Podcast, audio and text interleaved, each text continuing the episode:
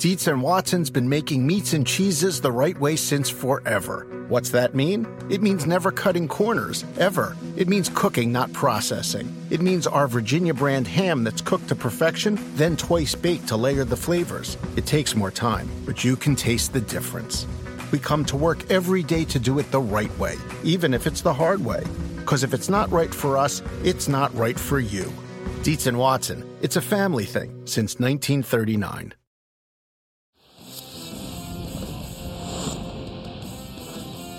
Oh, it's a Wednesday edition of PFTPM. Hope my microphone wasn't on 10 seconds ago. Myles Simmons, Mike Florio here for the next hour as we are one day away from the draft. One draft closer to death. We can have that t shirt made up as well, Myles. Good afternoon. How are you? Uh, good afternoon, Mike. Yeah, one more dawn, one more day, one day more, man. We Oh, are ready you can't- you to get can't- this you can't NFL bring- draft started. No, you can't. You can't bring a Les Mis reference. You can't do it. You can't do it. It's already Although done. There, It's already done. there will be there will be empty chairs and empty tables in uh, possibly San Francisco if they trade and or kill Jimmy Garoppolo between now and Sunday. All right, let's get to it. We're going to have Tutu Atwell, Louisville receiver, later in the program, a former Louisville quarterback making headlines today via a trade that sent Teddy Bridgewater, the last pick in round 1, 2014, the Johnny Manziel draft. Now from Carolina to Denver goes Teddy Bridgewater, sixth round pick for the Panthers in 2021. They get back sort of the sixth round pick they gave to the New York Jets as part of the Sam Darnold deal. And the Panthers, they're paying $7 million of Teddy Bridgewater's salary because he was due to make $17 million, $10 million of it guaranteed. The Panthers save 3 million, get a sixth round pick, unload the salary of 17 million and the Broncos get a quarterback now to compete with Drew Lock. And look, Myles, I, I think the bottom line is even though the Panthers have added Sam Darnold and the Broncos have now added Teddy Bridgewater, both teams I think are still in play for quarterbacks with 8 and 9 respectively. There just isn't the urgency that there would have been and maybe they don't have to worry about getting leapfrog the way they would have had to have worried about it before they made these trades.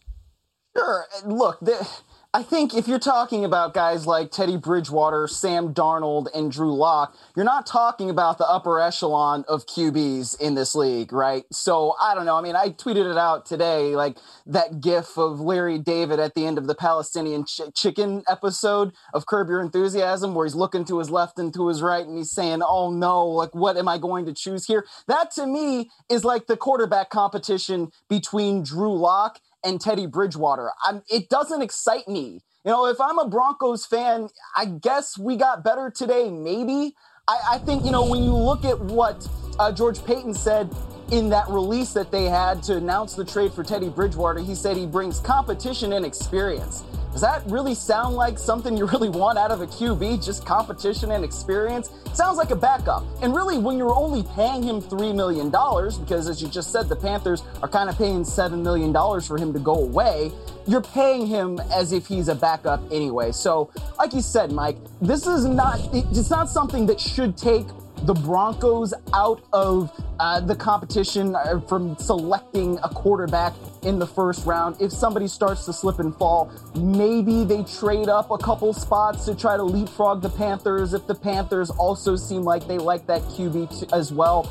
But I just, I don't feel like this is something that really makes the Broncos super, super competitive. And we're talking about trading quarterbacks for sixth round picks here. You know, it, it just it is what it is, and I think that the Broncos are going to be fine with Teddy Bridgewater if they play him, but I don't know that they're going to be that much better than if they just stuck with Drew Lock.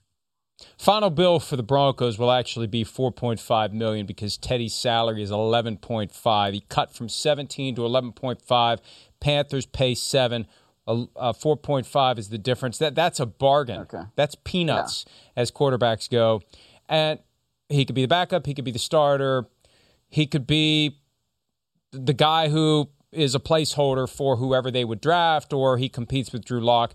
It's a bunch of different things potentially, but he's going to make 11.5 million, which is better than if he had dug in his heels in Carolina, refused to cut his pay and eventually gotten cut because his maximum compensation that way would have been 10 million because the Panthers would have owed him 10 and they would have gotten an offset for whatever he made elsewhere and no one was going to pay him more than 10, as evidenced by the fact that Carolina pays 7 and Denver pays 4.5. So it works out well. It's a win win for the two teams, and it's a win for Teddy Bridgewater, even though it remains to be seen whether he will actually play. And George Paton was the assistant GM in Minnesota when Bridgewater was drafted. They loved him in Minnesota. His career there went off the rails because of that fluke ACL tear from late August of 2016.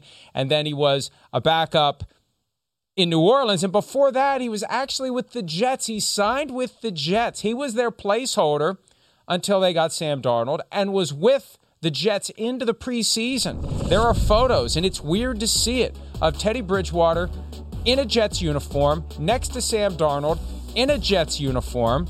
And yes, Teddy Bridgewater has been traded twice in his career, and both times were because of Sam Darnold, because Darnold is present and now Teddy moves on. So that's uh, that was expected though. From the moment that the the Panthers traded for Sam Darnold, we expected that Teddy Bridgewater was going to be gone. The question was when. And and here's an interesting point, Myles, from timing standpoint. And this is why I think the Broncos did it as a measure of insurance against the possibility of not getting a guy at number nine. Because if you have Teddy, maybe there is a greater chance that that guy falls to you. If you wait to pick up Teddy later, number one, you may have to give up more. Maybe the Panthers want more if you didn't take a quarterback in round one. I thought it would come between round one and two, a trade of Teddy Bridgewater. But uh, the timing to me is interesting because the Broncos pulled the trigger a day before round one, not the day after round one. Yeah, that, that does make it interesting. And we've been talking about that, I feel like, for the last few weeks. I mean, ever since Teddy Bridgewater, uh, excuse me, the Panthers acquired uh, Sam Darnold, it seemed like Teddy Bridgewater was going to be traded, and the Broncos were always a team that came up in the conversation because of the connection with George Paton in Minnesota. And also, I mean, you've got Pat Shurmur, who was also there um, in Minnesota as an offensive coordinator, and now he reunites there with Teddy Bridgewater too. So there's there's a lot of different connections, and that should make things fairly easy for Teddy Bridgewater to come in and learn the offense and get acclimated and all that. And, you know, what George Paton has talked about is making sure they have competition at quarterback for Drew Lock. So, if nothing else, they do have that competition. Now, how good of a competition is it? I don't really know. But I think that the point is they have at least ensured themselves that, yes, they do have somebody at quarterback so they don't have to force picking a QB or maybe try to trade up a little bit more than they would otherwise if they see somebody that they like that's falling. I think it's good insurance. It's probably good business for them to pick up somebody like Teddy Bridgewater, but it sure should not take them out of the conversation for picking up somebody who they truly believe can be a franchise QB. Now, Myles, if you had told me at any point before the evening hours of Tuesday, March 16th, the Broncos would be trading for a quarterback the day before the draft, I would have placed money on the possibility that that quarterback is Deshaun Watson. Watson's name continues to hover over this draft for one very important reason. Things have gotten very quiet. In a litigation 22 individuals all suing Deshaun Watson. It was news, news, news, news, news, public pressure, battle of the lawyers, Instagram, press conferences, press releases, back and forth. They were in court on Friday for a status conference, allegations of destruction of evidence. Something happened after they walked out of that courtroom on Friday. Can't prove it, don't know it. This is just circumstantial evidence as far as I'm concerned based on 18 years of practicing law and understanding how leverage works. And the leverage for a maximum settlement of these cases against Deshaun Watson dictates getting it done now, getting it done before the draft, before the end of the draft, before rosters are fully baked in for the 2021 offseason program, training camp, preseason. And I think, don't know, but I think that the lawyers are trying to resolve these cases and, and just be ready Be ready for the double lightning strike. Boom, 22 cases resolved. Pow, Deshaun Watson traded somewhere between now and Sunday, Myles. You can't rule it out.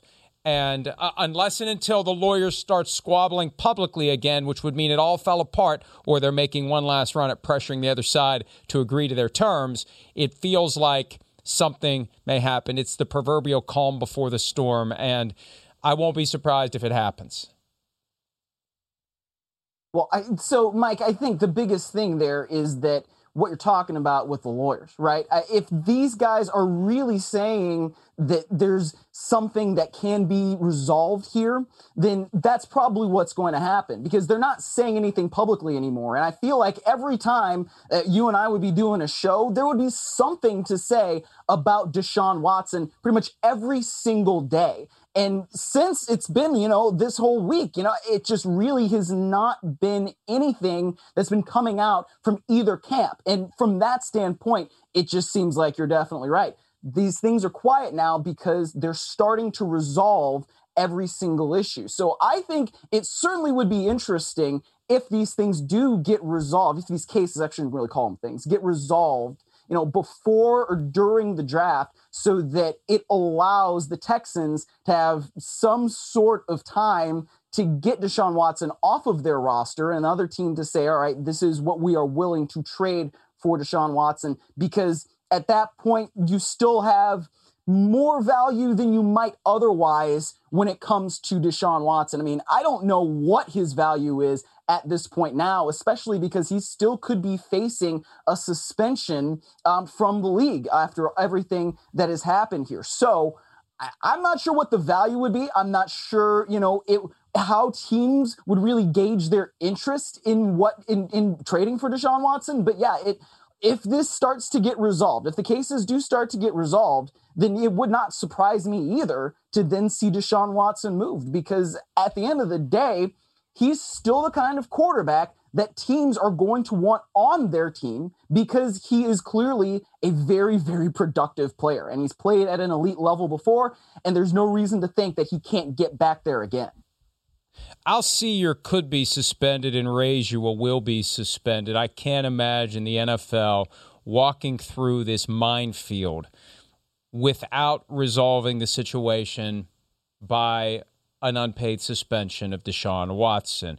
The Ben Roethlisberger precedent from 11 years ago would apply here. And at one point, I actually found excerpts of the letter that the commissioner sent Roethlisberger, and some of the same concepts, some of the same reasoning would apply to Watson, even if there's an agreement as part of the settlement that he admits to no wrongdoing, and let's say allegations of forced activities are retracted by the handful of persons who have claimed that. Even with all that, the pattern of behavior, the NFL, I think, will say requires intervention. And if Ben Roethlisberger got suspended six games, reduced to four as a result of two incidents one, a civil lawsuit, one, a potential prosecution, potential lawsuit that I think was privately and confidentially settled.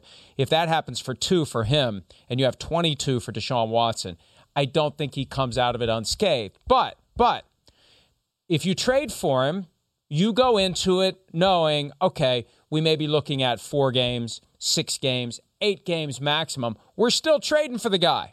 We're still making the move because this solves our issue. And and the other side of it, Myles, to the extent that there's compensation in 2022 draft picks that would be part of this, you could very easily pick, at least for one of the selections, uh, a scale based upon what his suspension is. If he's suspended more than six games, it's an extra fourth round pick. If he's suspended four games, it's an extra third round pick. If it's fewer than four games, it's an extra second round pick, something like that. You can do whatever you want to do from a creativity standpoint. And I, I, just, I think that he will get suspended, but that won't stop a team from making the trade. If the lawsuits are gone and the book is closed on any potential criminal investigation, I think that's going to be enough to get someone to pull the trigger on a trade.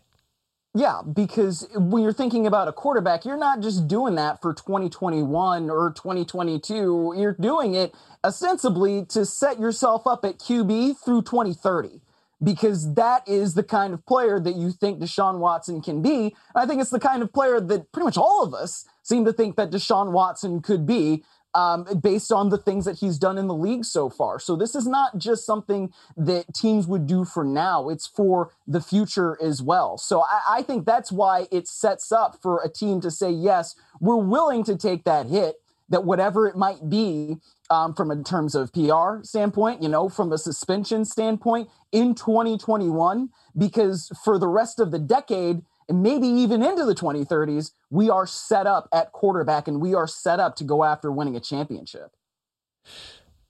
John McClain, the Houston Chronicle, recently reported that eight teams were interested before the legal issues arose. Dolphins, Jets, Patriots, Broncos, Washington, Chicago, Carolina, San Francisco. Now, of those, only Miami has not yet addressed its quarterback needs. Every other team has made a move. The Patriots re signing Cam Newton. The Jets, they're going to take Zach Wilson at number two. Broncos now have Teddy Bridgewater. I don't think that would stop them from trading for Deshaun Watson. Washington has Ryan Fitzpatrick. I don't know that that would stop them from trading for Deshaun Watson. Bears, with Andy Dalton, same. Panthers, Sam Darnold, same. I think the only ones that fall out are the 49ers, who moved up to number three, and the Jets, who hold the second overall pick. Those are the ones who fall out. Miami is the, I think, leader. And the other team wasn't reported by John McClain, Myles, that I think we need to keep an eye on is the Philadelphia Eagles. I've been told for weeks that if and when Watson is in play, they will be inclined to try to buy low get a franchise quarterback, and not be troubled by how the off field issues could impact fan reaction, whatever. The, the, look, they're the team that brought Mike Vick back to the NFL. They're not going to hesitate to give Deshaun Watson his next chance, especially because they're just desperate to get a franchise quarterback. For sure. Look, I think we've already seen that uh, what they think of Jalen Hurts is, at least for now, he's got to be in competition at QB in order to maybe secure a role. And who knows if he's going to be in competition with Joe Flacco or if they're going to pick up somebody else um, in this upcoming draft tomorrow night or over the course of the next few days. So I think that certainly the Eagles could be in play. It seems to make sense. Look, any team that really does not have a franchise quarterback already could still be in play, right? I mean, whether we're talking about the the Patriots there, whether we're talking about Miami, who ostensibly has one with Tua Tagovailoa, those those quarterbacks are all probably not as good right now as Deshaun Watson is. So I think from that standpoint, it would make sense if teams are going to inquire about Deshaun Watson and you say, look, I have this price for him, and this is what I am willing to give up in order to get someone like Deshaun Watson based on everything and all of the circumstances that have gone on over the last couple of months. So there's a lot to this, but I'd certainly think that, you know, when you're thinking about the Eagles specifically, that would be very, very interesting if you go from somebody like Carson Wentz to then Deshaun Watson as your franchise quarterback. Uh, let's shift now to San Francisco, where the 49ers will pick somebody tomorrow night when they are the third team on the clock. They reportedly have made a decision as to what they're going to do. My reaction to that, Myles, I should hope so. When you give up the equivalent of three first round picks and a third round pick, I'm telling you, they, they have bungled this. I got a ton of respect for Kyle Shanahan. I just think that they have allowed themselves to to paint themselves as indecisive and wishy washy and it's raising the stakes because whoever they don't take is going to enter the league with other teams. And if they get unlucky and take the Mitch Trubisky of a class that includes Trubisky, Mahomes, and Deshaun Watson, that's the kind of thing that can grease the skids toward being on the hot seat and or out of a job before too long. So this is an all-in move and I think the indecisiveness, the appearance of it is problematic. Well, Be that as I mean, it may. Go ahead. It, it can be. I, I don't know. I don't know that like because they better get it right. Really think that they better get it right.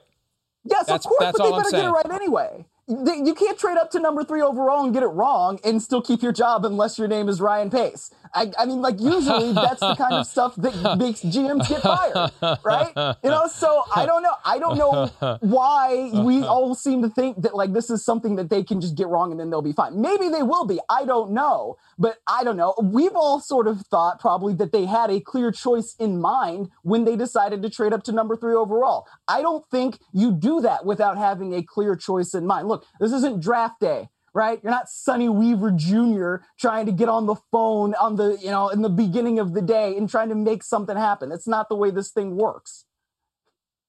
I think the difference here is, and we could spend the whole show on this because I'm fascinated by it, but because they were at 12, it's not like they could have stayed where they were and had Trey Lance or Justin Fields, unless one of them precipitously falls, which is possible.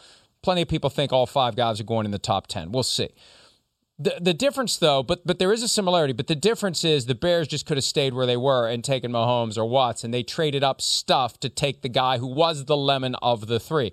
My point is this by making it so obvious you've seriously entertained all three, you you just you you are begging for apples to apples comparisons between whoever you pick and the other two. And you better hope the guy you pick is the guy. And it also increases pressure. And this leads to the report from Jason La Canfora of CBS that the 49ers are now expected. And to quote accurately what La Canfora reported, there's a very strong expectation that the 49ers will try to trade Jimmy Garoppolo before or during the draft. Myles, I'm a believer they got to get rid of him. I'm a believer they can't let him start week one. If their big biggest beef with him is that he can't stay healthy, you can't put him on the field and run the risk that he stays healthy, that the team is really good around him, that they go 13 and 3, that they end up at or close to the Super Bowl. Then what the hell do you do with the three first round picks and the third round pick that you gave up to get a guy who's holding a clipboard for all of 2021 and maybe 2022? What do you do then? I think that, and this is part of the requirement to be decisive. You got to be decisive about who you're taking and you got to be decisive about what you're doing with the guy you have. And I understand there's smoke and there's noise and there's there's posturing. I don't think they can afford to have Jimmy Garoppolo walk into the locker room first day of training camp, and they definitely can't afford to have him on the field week one, unless they're certain he's going to get injured again, and maybe that's a safe bet.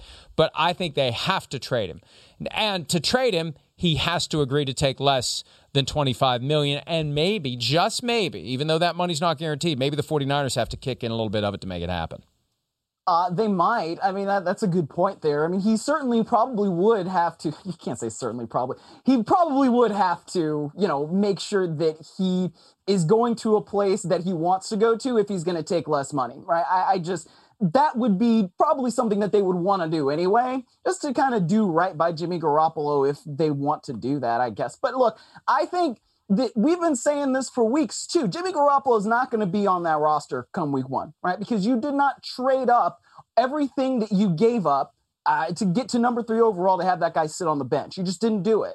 And so, but he's our guy. Though, he's our guy. No, no, no, Myles. He's our guy. Remember they put that out, and there are all these reporters yes, just Mike, believe it. hundred percent. He's our guy. Day, yeah, that same day you and I were on the show saying no, he's not because you own twenty five million dollars in non guaranteed salary. So like this is not. I don't know if people view or listen to this show, then they're probably not surprised when you and I start saying, yeah, they're gonna get rid of Jimmy Garoppolo. They've been gonna get, get rid of Jimmy Garoppolo. It just it happened. They made that decision already, and so no matter what anybody says, George Kittle can go on whatever show he wants to and like say like Jimmy's still our guy. Like no, he's not, man. No, he's not, and he hasn't been, and that's okay. So I don't know. It's just they're going to do what they're going to do with Jimmy Garoppolo, and I think you know it became more clear probably to everybody else what we've been saying for weeks. Once Kyle Shanahan's like, man, I can't guarantee anybody's even going to be alive on Sunday. Like, what is that, man? I don't know if that's better or worse than what the Rams started saying about Jared Goff. You know, he's our quarterback right now. He's our quarterback at this moment.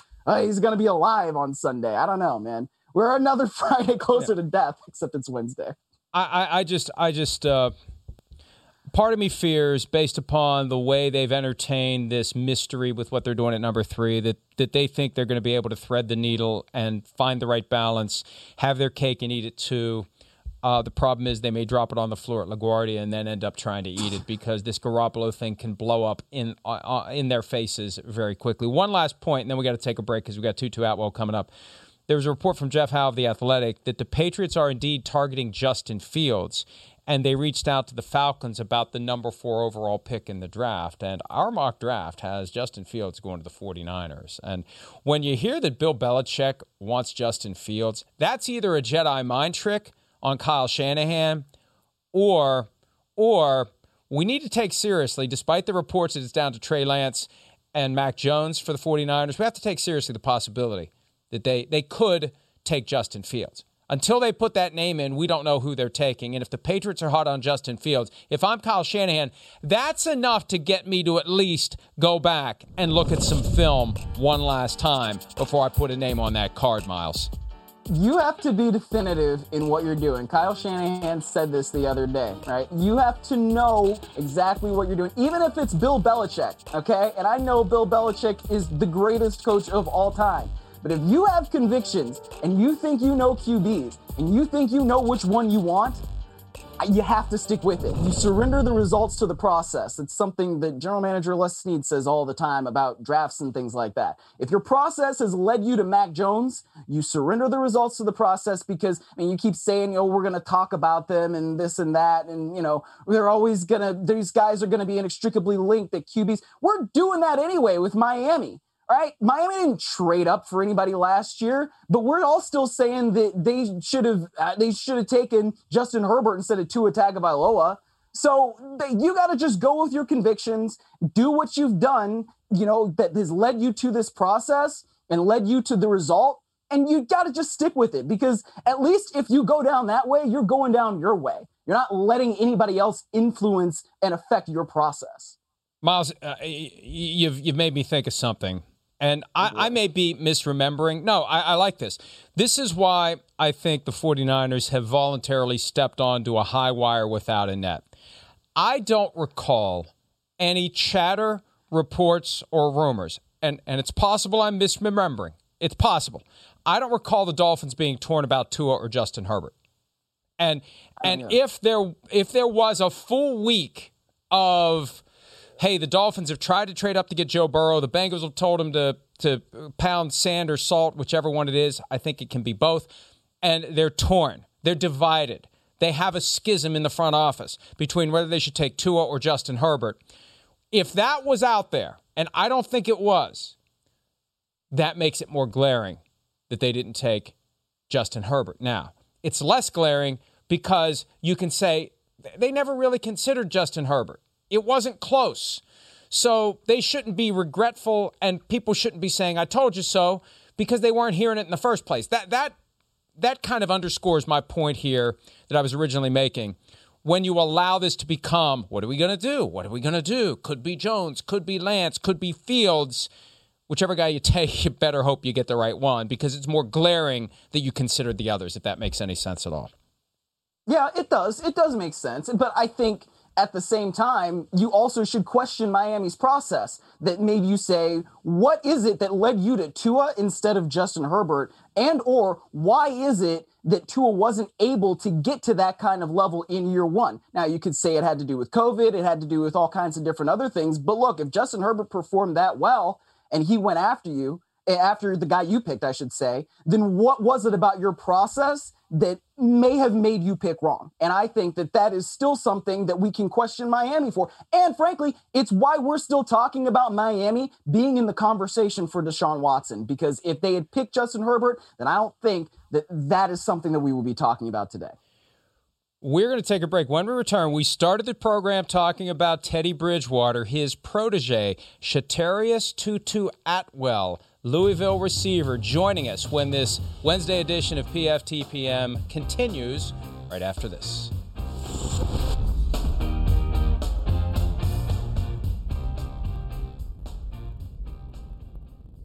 Want to make mom's day? Get to your Nordstrom Rack now and score amazing deals for Mother's Day, which is Sunday, May 12th. Find tons of gifts from only $30 at Nordstrom Rack fragrance, jewelry, luxury bags, activewear beauty, and more. Save on Kate Spade New York, Stuart Weitzman, and Ted Baker London.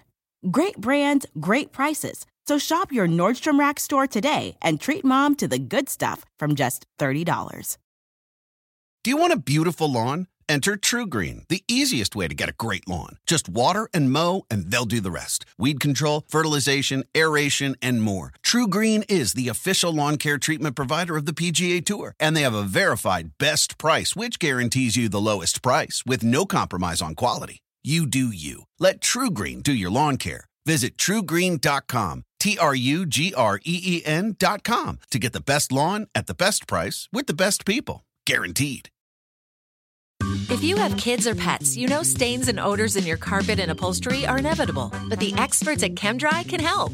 ChemDry removes odors and stubborn stains by sending millions of carbonating bubbles deep within your carpet. ChemDry lifts dirt, urine, and stains to the surface to then be extracted away, giving you a cleaner and healthier home. Call 1 800 ChemDry or visit chemdry.com to connect with your local ChemDry and learn about special offers in your area. That's 1 800 ChemDry or visit chemdry.com today. One day away from the 2021 draft, one of the players who will hear his name called at some point during the process, former Louisville receiver Tutu Atwell, joining the program. Good afternoon, Tutu. How are you, pal? Good afternoon. How you doing? I'm great. Hey, we're doing great, and it's great to talk to you. Teddy Bridgewater, your mentor, traded today to the Denver Broncos. What was your reaction to the news? Uh, it was a, a good fit for him. I'm happy for him. I called him. Well, we had we had talks, but we wasn't talking about that. But um, last week or a couple weeks ago, we were just working out together. We are just talking about everything. So that's a nice fit for him. happy for him. I know that you know, Tutu. You're not going to say you want uh, a team to specifically draft you because you could go to any one of these 32 teams. But if it just so happens that you end up in Denver, how special would that be? Oh, it would be awesome, man. Just we already got that I feel like we got that that that that brother bond. Uh, we always work out with each other, and he, he always throw to me and get to. I, we got a great time. I feel like. Tutu walk us through the decision making process that resulted in you changing from quarterback to receiver at Louisville. Uh, it wasn't really that. It wasn't. I want to say it was that much hard for me. Um, I just had to work on my stands. I had a bad stance when I first got to Louisville, and other than that, when I got that down pat, it was just just ready to take off. Why why is it that you feel like you were able to be so successful in that? I mean, you obviously are a great athlete, but there's more to it than you know when you're trying to be a receiver and catching the ball. Say that again.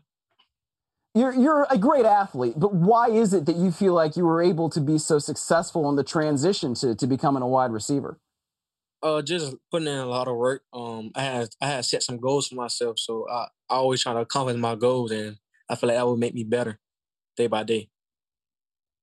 What's the the uh, the best thing you learned from your dad, who was a great receiver at the University of Minnesota, that helped you become a receiver and make that transition? Um, we had we had lots of long talks since my freshman year. I knew I was gonna have to I know I was gonna have to make uh, the adjustment to um to receiver, and we just had a lot of talk after every game. He just sent me little little notes on what I have to do and what I need to do for the next half, and and, and that that that helps a lot. Is there one piece of advice that you feel like sticks with you more than anything else when it comes to like being a wide receiver that your dad has given you?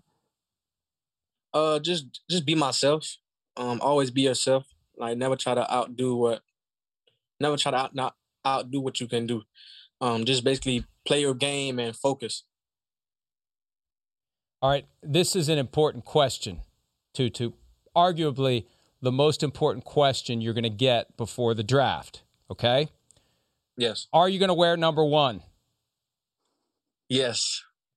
oh, now, let me tell so. you, Myles, Myles, oh, don't Myles is is opposed. Myles is opposed to single digits for receivers, and he's definitely opposed to number one. So I hope Tutu you end up with a team that doesn't have someone wearing number one, and you get to wear the jersey that you wore at Louisville.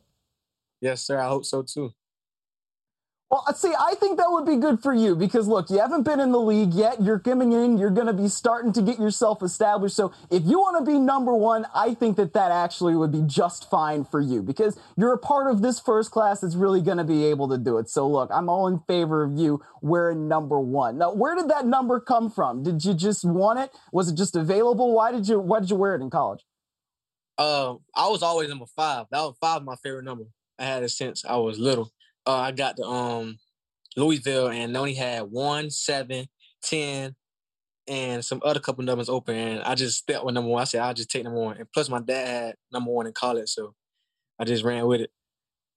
Oh, that's great. It's great. It has that extra meaning. Let's go back to Teddy Bridgewater. How did the relationship with Teddy get started? Um, Teddy used to come work out with us uh, when I was in high school as a freshman. He used to work out with us back then. He used to um, throw to us. He used to do seven on seven with us. He used to lift weights with us when I was a freshman in high school, and we pretty much got that bond and stayed close to each other. And he took me under his wing. It seems like that's just kind of the kind of person that Teddy Bridgewater is. I mean, what do you think makes him so special and so unique, just as a human, more than even as a player? Uh, he just care for he he give back to his community and he just care for everybody he put I feel like he put everybody before himself, and that would make him so special and so great. Where are you going to be during the draft, Tutu, while you're waiting for the phone to ring? I'm gonna be home down in Miami. Anybody, Who else gonna anybody be there? special that you're gonna have with you? Uh, just family and friends. Sounds like it's gonna Tutu, be a good time. There's yeah. been a lot of talk this week or two about DeVonta Smith, 5'10, 166. I see you listed 5'9, 165. Where where do you stand on this this concern that comes up that some of these receivers may not be big enough for the NFL? What's your response when someone says, "Ah, you may be a little short, you may be a little too light to make it at the next level"? All I'm just gonna say is, man, like the film doesn't lie, man. The honest guy don't lie. I mean, you have a lot of little receivers, and we we do, we pretty much show what we can do. I mean, size doesn't mean anything. It's, it's, it's, it's who has the most heart. Well, I did see that you posted on Twitter today uh, a video of you stepping on the scale. Now, why was it important for you to do that? Man, cause I mean, I had I had a um little um at Indy. It was a I was I was wearing like 149, and I got I feel like the media took it and ran with it. I mean, so I feel like it was on my part to make sure and let everybody know that that was just that was just that at that time. I'm I'm, I'm eating now and I'm, I'm at 160 right now and I'm feeling good and I'm just ready for my name to be called. How do you strike the balance between the potential concern that if you add weight, it can take away some of your speed? But some guys can add weight and they actually find themselves getting a little faster. How do you work that out? And and are you concerned that if you put on too much, it may take away some of your explosiveness? I mean, I haven't. I never been over 161. My, my highest was the 161 I ever weighed. Um, when I came in, I was when I came in a fresh my freshman year of college, I was 140. Uh, I, I, put on a nice amount of pounds throughout the years I've been at Louisville. So I mean, at being at 161, it, it, it I, I feel great. So I mean, it really doesn't matter to me. So it sounds like you feel like if you add more weight, fine. But if you don't, then this is who you are. And you know what? You've already shown that you really can go out there and you can play at the high level that you expect to. Is that right? Yes, sir. Well, Tutu, we appreciate some of your time. It's a great story, and we love that bond with Teddy Bridgewater. He's one of my favorites. So if uh, if if you're friends with Teddy, you're friends with us, and we wish you all the best. Uh-huh. And maybe the dominoes fall in a way that you end up playing with Teddy at the NFL level, either in Denver or somewhere else. So all the best to you this week and uh, beyond. We look forward to talking to you once you know which team you're going to be playing for. Thanks, appreciate it. Thanks for having me on the show. All right, thanks for some of your time. There he is, Tutu Atwell. We're going to take a break. Seahawks talking about Russell Wilson today at a press conference with John Schneider and Pete Carroll. What did they say? What does it mean? We'll be right back. And there he goes.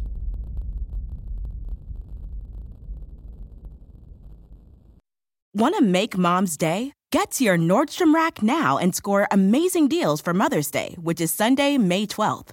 Find tons of gifts from only $30 at Nordstrom Rack fragrance, jewelry, luxury bags, activewear, beauty, and more. Save on Kate Spade New York, Stuart Weitzman, and Ted Baker London. Great brands, great prices. So shop your Nordstrom Rack store today and treat mom to the good stuff from just $30. If you have kids or pets, you know stains and odors in your carpet and upholstery are inevitable, but the experts at ChemDry can help. ChemDry removes odors and stubborn stains by sending millions of carbonating bubbles deep within your carpet. ChemDry lifts dirt, urine, and stains to the surface to then be extracted away, giving you a cleaner and healthier home. Call 1 800 ChemDry or visit chemdry.com to connect with your local ChemDry and learn about special offers in your area. That's 1 800 ChemDry or visit chemdry.com today. The living room is where you make life's most beautiful memories. But your sofa shouldn't be the one remembering them. The new life resistant, high performance furniture collection from Ashley is designed to withstand all the spills, slip ups, and muddy paws that come with the best parts of life. Ashley high performance sofas and recliners are soft, on trend, and easy to clean. Shop the high performance furniture in store or online at Ashley.com. Ashley, for the love of home.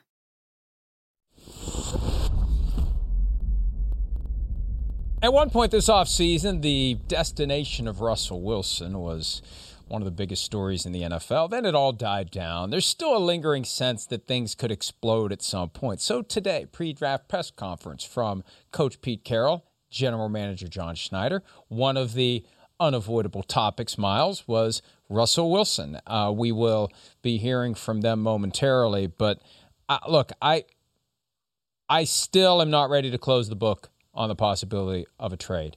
It doesn't happen, it doesn't happen, it doesn't happen, and then it happens. So what's going to happen now? Here's what John Schneider and Pete Carroll had to say earlier today about Russell Wilson. You know, there was a number of teams that called after that media blitz that, that happened, right? Uh, but no, I never actively negotiated with anybody um, and with any team. Now, did people call? Absolutely. And um, but yeah, I'm not going to get into specific teams, but uh, yeah, there was never ever there was never ever a, a, a, conversation. You know, people think that trade talks happen. You know, like hey, you just start negotiating right away. There's a lot of calls that are very very periphery calls. Russ has been our quarterback for a good while, and we've got a long contract with him. And when all of the conversation went about trades and all that, I knew what the truth was. we weren't trading Russell, and so. Uh, um, you know that's so we plan on him being here for a good good while. I don't know how many years it is now, but we're in great shape and, and a long future uh, ahead of us is shared. Russ knows that, and I know that, and we, are very clear about it. It's why it was really obvious that, that, we just had to sit back and let the you know the kind of the media take its course with, with the topic, and and uh, so we did, and so we're in good shape and and uh, both very clear about that. I think the Packers got more for their money from the consultant that told them to say Aaron Rodgers is going to be the quarterback for the foreseeable future than the Seahawks got for their money, whoever they paid to tell them just use the term a good while. I don't know what a good while is. And when you listen to the full context of the quote from Pete Carroll Myles, he ties it to the contract. He's under contract for a long time. No, no, he's not. He's under contract for three years. And what his agent Mark Rodgers always does is when there's one year left on the deal, that's when he brings it to a head. So they got two years maximum before this thing's coming to a head. It's not a t- it's not a long time. It's going to go like that. So pay no attention to the man behind the curtain. Russell Wilson could be entering his last year with the Seattle Seahawks, and I'm not ready to say a post June 1 trade is an impossibility because you don't expect them to come out and create the expectation they are going to trade. And once you give legitimacy to the possibility, you set forces in motion that you can't control. That's why they have to say what they said today, regardless of whether or not there's a chance he gets traded, Myles. Right, exactly. Look, I think that if you're John Schneider or if you're Pete Carroll, you have to at least give off the appearance that you feel confident that Russell Wilson is going to be a part of your team for a long time. You're trying to make sure that you tamp down on any rumors or whatever that can start to come out. But look, you know, I think when Pete Carroll said something about how, you know, it looked like there was an issue there, but there wasn't really one there. Yes, there was. When your agent comes out and the, the player's agent comes out and he says four teams that the player would be willing to be traded to, that signals that there is some type of issue there. So you can't tell me that there's nothing really going on when there was pretty clearly something going on there. And that's why John Schneider doesn't really have to tell us which team's called. We know which team's called. The agent told us which team should call. So if those guys didn't pick up the phone, then it probably would have been some type of malpractice. So well, I, I don't know what's going to happen with Russell Wilson, but I do think you're right. There's probably a maximum of two years that they've got before this comes to a head at, again. Yeah, two years at the most. I think one year as a practical matter. And I, I kind of like that. Too much already happened this offseason from the standpoint of quarterback movement. We need to budget some. We need to hold some to next year. Russell Wilson and Aaron Rodgers, more than enough for 2022. And those will be two of the dominant names when we get to the 2022 offseason. The Seahawks don't have a first round pick this year because they sent not one but two to the Jets to get Jamal Adams, who was, I think, the fifth overall pick in 2017. Here's Carroll and Schneider talking about the guy who is their de facto first round pick in 2021. We're getting ready for our 12th draft this coming weekend. We have an amazing number of draft choices, uh, three. And, uh, you know, we're. Um, the guys have been busting their tail about the draft. Uh, you know, our number one pick is, is is Jamal Adams. You know, that's a heck of a pick. He had a really good year leading into his, his getting drafted by us number one, and it would have cost us another uh, another number one to get that done. He's that incredible of a football player as we saw last year, and we're thrilled about the future with him.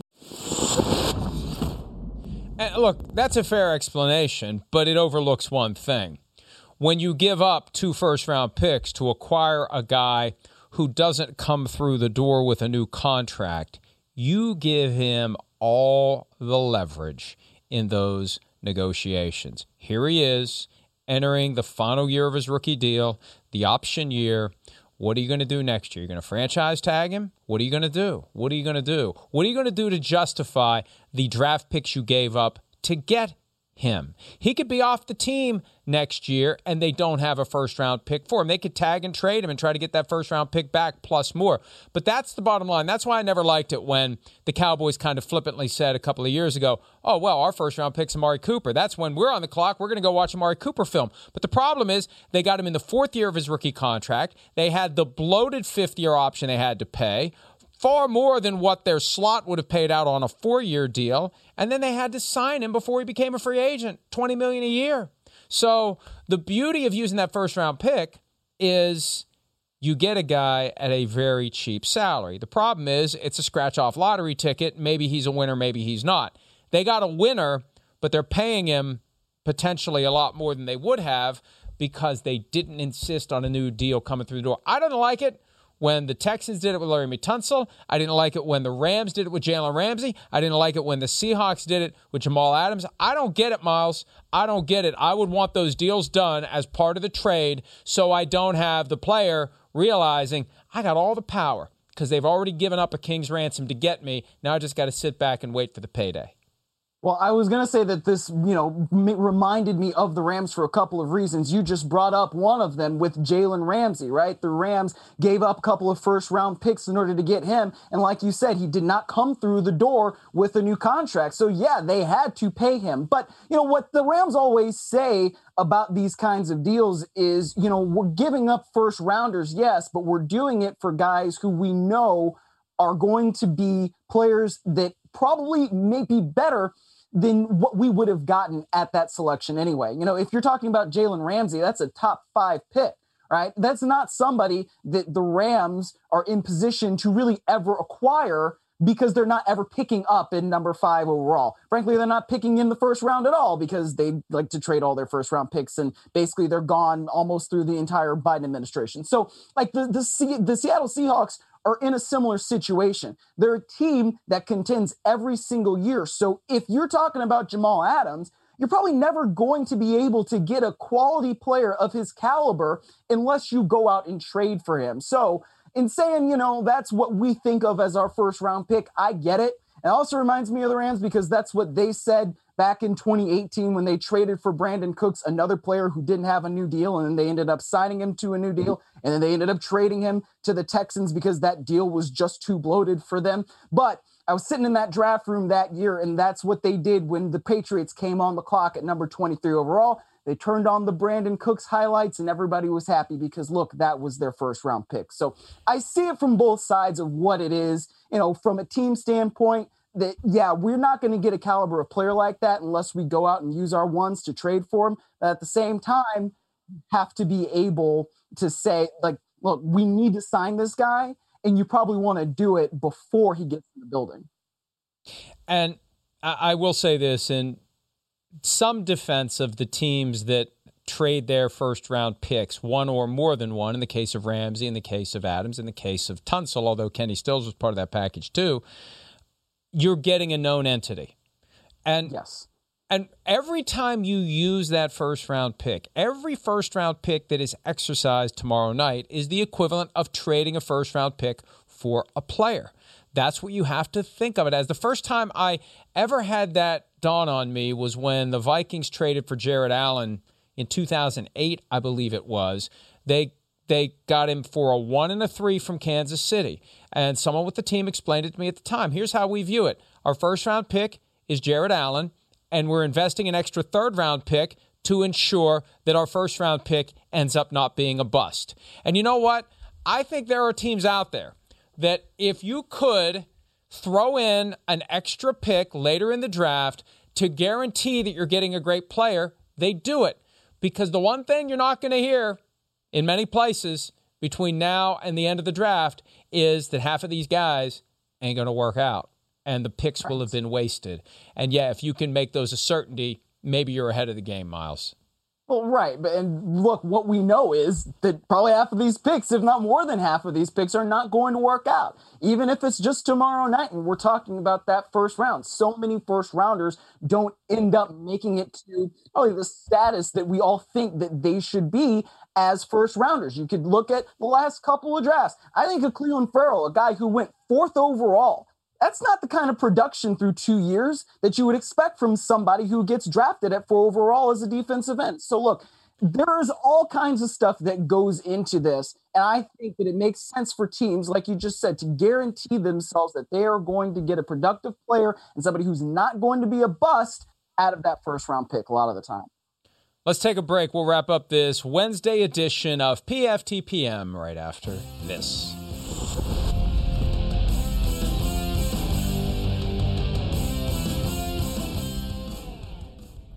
New York Giants first round selection. Lawrence Taylor, linebacker. That's Pete Rozelle 40 years ago today announcing that the New York Giants had selected Lawrence Taylor out of North Carolina. I, amazing what the TV production looked like then and how it's changed so dramatically over the past 40 years. And Lawrence Taylor, one of the great defensive players of all time. Uh, wow. I see him and I see thighs, I'm saying, please, I hope this highlight package does not include that one play. I'm told that that will not be part of this package, so thank you very much for that. But Lawrence Taylor, special, special player, number 56. You think of 56, you think of Lawrence Taylor, Myles. It's so funny. That is the thing that I thought of as soon as I saw the uh, Washington football team that wasn't named that back then footage. Uh, that is exactly what I thought. Oh no, are we going to see Joe Theismann here? Oh no. Question from New York Nick. The Giants haven't drafted a linebacker since Carl Banks in 1984. I assume they mean in round one. If DeVonta Smith isn't there at number 11, should they go with Penn State's Micah Parsons? Hashtag we are. I think the Lions are going to take Micah Parsons because kneecap biter, linebacker, Chris Spielman. How can they say no to Micah Parsons? DeVonta Smith is the player that we have projected at the PFT mock draft for the Giants at 11. Myles, what do you think about Micah Parsons possibly being a Giant? Well, I, I I don't know. I mean, I think he could go there if he's still on the board, but I think that you might be right about the true alphas there in Detroit. You know, I think they know when it's time to concede, but it probably won't be time to concede if Parsons is still on the board at number seven overall. It seems like he would make a lot of sense for that defense as they try to rebuild it and get better there in Detroit. Ion Foz 79, if the Dolphins do trade down, where do you suspect they might end up? I, I, I just feel like the Dolphins are committed. I think they're addicted to trading down and stockpiling picks. Look at what happened with the Houston selections. You know, target a team that you think may have the wheels come off, and the next thing you know, you got another high first round pick next year. So I, I wouldn't be surprised if they trade down past the top half of the round Myles, and they already have a pick in the second half of the round. But it would not surprise me if they if they cut on six and and drop that pick off of this screen that shows the first half of round one. Well, I'm looking at what we've got up there, and the one team that kind of stands out to me is the Chargers at number 13 because we know that they need a left tackle. So we also sort of assume maybe that the Cincinnati Bengals are going to draft one at five overall, whether it's Sewell, whether it's Slater. I mean, we also now know that they could draft Kyle Pitts if he's still on the board. Ja'Marr Chase seems to be in the conversation there as well. So look, I think if Miami really wants to trade down again, then what the Chargers could do is say, look, if Cincinnati doesn't take the tackle that we want, we probably should just go up there and get him. You know, if Sewell's still there, let's connect him with Joe Burrow, excuse me, Justin Herbert again. I got Cincinnati on the brain, and then we'll be just fine probably for the next 10 years at QB and left tackle. Here's an important question from Patty McGeady. If your mock draft goes a perfect 32 for 32, will you release the name of who did it? I won't and I can't, but I will say this, and I've been thinking about this ever since I noticed this question. I thought about making some ridiculous vow, like like I would walk naked to Pittsburgh or something like that if the mock draft goes thirty for thirty-two for thirty-two, but then it will. I, I, Patty McGeady, I'll write a check. No, a, a very large check. I'm not going to say the amount. If it goes 32 for 32, we'll get in touch with McGeady and we'll write a big check to the charity of his or her choice. That's it. See you tomorrow.